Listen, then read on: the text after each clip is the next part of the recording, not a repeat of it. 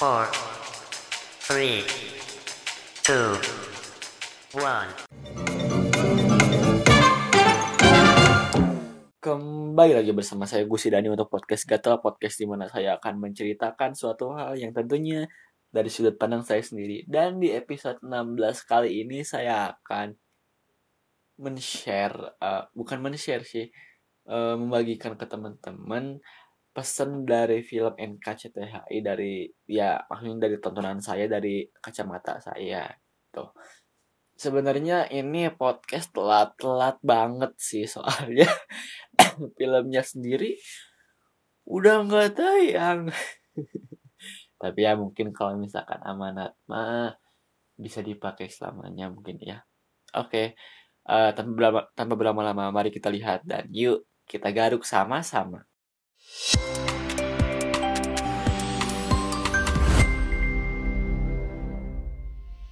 Uh, sebelumnya kita bahas filmnya dulu. Film NKCTHI, NKC, aduh belibet NKCTHI adalah uh, film adaptasi dengan judul yang sama. Nanti kita cerita tentang hari ini juga dari Marcella FP uh, buku ini laris dan kemudian diangkat ke film dengan sutradara Angga Dwi Sasongko. Sukses, sukses banget 2 juta lebih malahan. Uh, dari, dari yang saya lihat ya terakhir nggak tahu sih sekarang udah udah nggak tayang. uh, film ini menceritakan seorang ayah yang ingin anak-anaknya itu hidup bahagia tidak menanggung kesedihan tapi semua cara si ayah ini salah gitu. Jadi yang dihindarinya ini uh, kan kesedihan biar nggak sedih ini. Tapi ini malah kejadian kesedihan itu jadi kayak bumerang sendiri gitu loh. Film ini menurut saya paling cocok ditonton bersama keluarga karena ini film keluarga walaupun percuma sih sebenarnya soalnya udah nggak ada. Uh, ditonton sama pacar atau sama teman-teman gitu rame-rame gimana? Ya boleh aja saya aja nontonnya sama teman-teman nggak sama keluarga. Tapi mungkin esensinya agak kurang karena banyak banget pesan yang diperuntukkan untuk keluarga yang ada di film ini. Malahan saya saranin yang mau nonton nanti kalau misalnya ada Blu-ray-nya gitu yang mau nonton itu nontonnya sama keluarga yang lagi agak uh, clash atau ada masalah gitu. Biar kayak dapet tamparan gitu pecutan. Ya biar misalkan keluar dari bioskop udah nontonnya kayak saling tatap-tatapan saling introspeksi diri sama keluarga gitu. Oke cukup. Uh, setahu saya filmnya sekarang ya tadi udah nggak ada. Yang sebenarnya filmnya ini ada film, film reguler NKCTHI dan ada film NKCTHI versi director's cut. Ya kayak uh, versi lain yang nggak ngubah jalan ceritanya tapi si pendalaman karakternya itu lebih dalam gitu. Itu sih tapi setahu saya ya itu nggak udah pada nonton eh nggak udah pada nggak udah nggak pada tayang. Kita bahas pesan-pesannya aja. Uh, tapi disclaimer dulu ini dari sudut pandang saya sekali lagi yang saya dapat dan saya cuma nonton film regulernya. Ya bukan versi director's cut bukan uh, bukunya bukan uh, serialnya karena teman-teman bisa nonton serialnya di YouTube yang saya juga belum nonton nanti mungkin saya nonton karena penasaran filmnya aja bagus banget. Uh, uh, saya baru melihat filmnya aja ke depannya gimana? Lihat si serialnya kayaknya menarik sih. Uh, yang pertama ada tiga sih amanatnya yang saya tangkep ya. Yang pertama ini peran ayah. Peran orang tua ini ada tiga kan ya yang saya dengar sih. Yang pertama yang di depan ini bukan cuma ayah orang tua juga sih yang di depan uh, mem, sebagai pemimpin gitu membantu menunjukkan jalan. Terus yang kedua uh, di samping sebagai sahabat anaknya. Dan yang ketiga di belakang si orang tua ini sebagai orang yang melihat perkembangan anaknya ke depan agar anaknya mandiri. Nah, tapi saya nggak melihat tiga peran orang tua itu dari sisi si ayah. Sebagai pemimpin nggak juga sih. Kayaknya pemimpin yang nggak baik. Yang saya lihat si ayah di sini mah jadi malah kayak eh, apa ya? Pemasok. Jadi nih kamu biar nggak sedih lakuin ini. Kamu mau sekolah tinggi ayah kasih pekerjaan impian gue bantu. Jadi pemasok aja gitu. Biar nggak ada kesedihan. Karena mungkin si ayah udah ada planning sendiri atau trauma dari kesedihan masalah oh gitu. Ya si ayah udah ada plan sendiri. Tapi kan berkeluarga bukan cuma rencana seorang ayah. Ada juga rencana ibu dengan impiannya. Ada juga uh, rencana si anak-anak anak anak-anaknya yang nanti tumbuh dewasa dan punya impian dan jalan sendiri.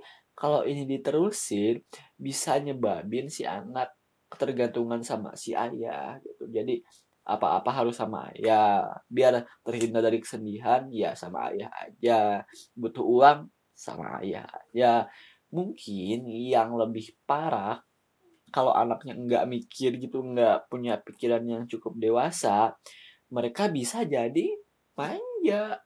Kalau udah gede tapi masih manja ayahnya mungkin bakal marah-marahin dia karena nggak kunjung dewasa kenapa kamu udah gede udah tuwir juga tetap manja? Padahal ini ada andil ayahnya juga yang ngebuat si anak jadi manja karena yang pemasok tadi dalam tanda kutip. Untungnya di film ini si anak-anaknya itu nggak manja mereka malah berpikir kok gue kayak dikekang ya? Dan mencoba di uh, keluar dari kekangan itu di film ini. Uh, caranya gimana biar lepas? Ya tidak melakukan apa yang si ayah lakuin uh, buat orang tua di mana pun uh, berada. Atau yang menjadi orang tua dari sudut-sudut pandang saya seorang anak dan yang saya dengar juga apakah anda anda ini sudah punya tiga peran itu? Nah itu amanatnya yang uh, dari saya. Jadi peran ayah itu di sini salah. Yang harusnya ada tiga itu ini malah cuman kayak ngasih ke anaknya. Nggak ngebiarin atau nggak ngebimbing anaknya supaya mandiri gitu. Yang kedua diskusi dan terbuka e, nyambung ke yang tadi karena mereka dikekal akhirnya anak-anaknya pun melanggar atau mengacuhkan dari perkataan si ayah. Akhirnya mereka dimarahin dong sama si ayah. Gimana biar intensitas marah si ayah menurun? Kecuali dia temperamen ya? Iya dengan ngomong gitu. Maksudnya ngomong aja biar enak gitu biar tahu biar saling paham kumpulin keluarga sok diskusi.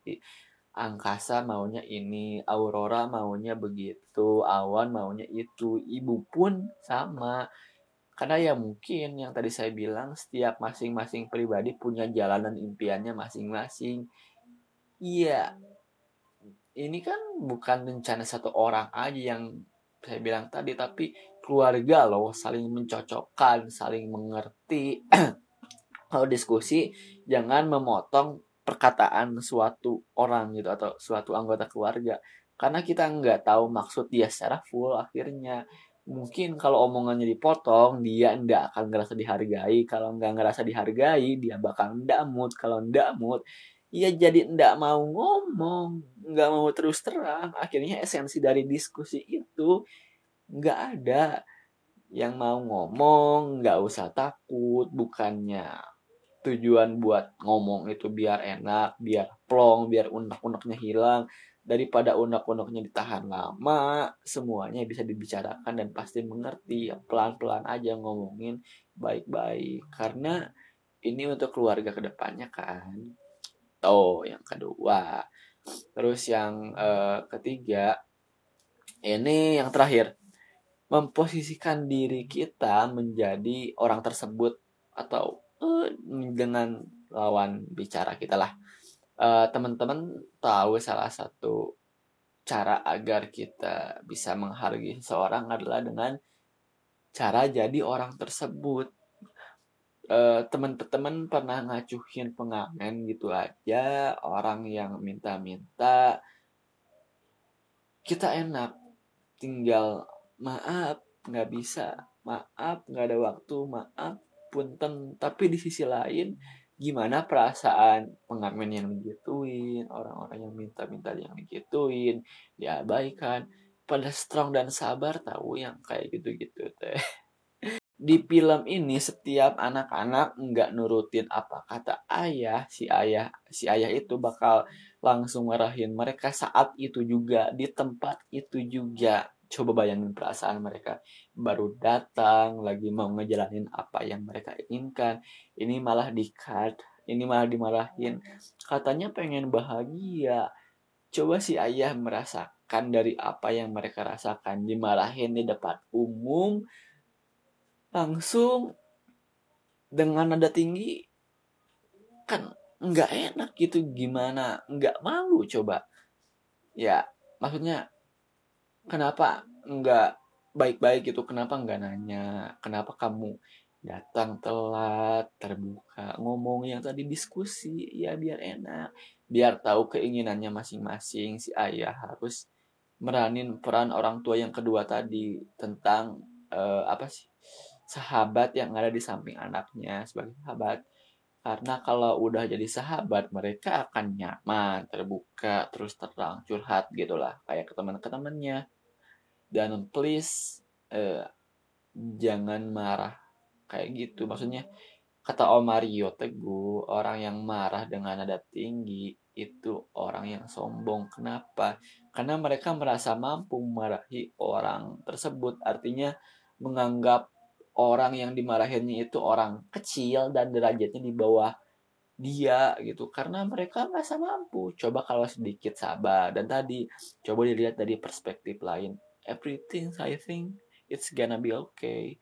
Jadi kalau misalkan teman-teman uh, nggak balas chat seseorang gitu pikirin uh, perasaan orang tersebut uh, kalau mau min kalau ada orang yang minta-minta coba pikirin dari orang tersebut. Pokoknya lihat dari perspektif lain karena kita hidup ini bersama-sama. Dan kalau misalkan dijalinnya bersama-sama dan saling mengerti I think it's gonna be okay again. Oke okay.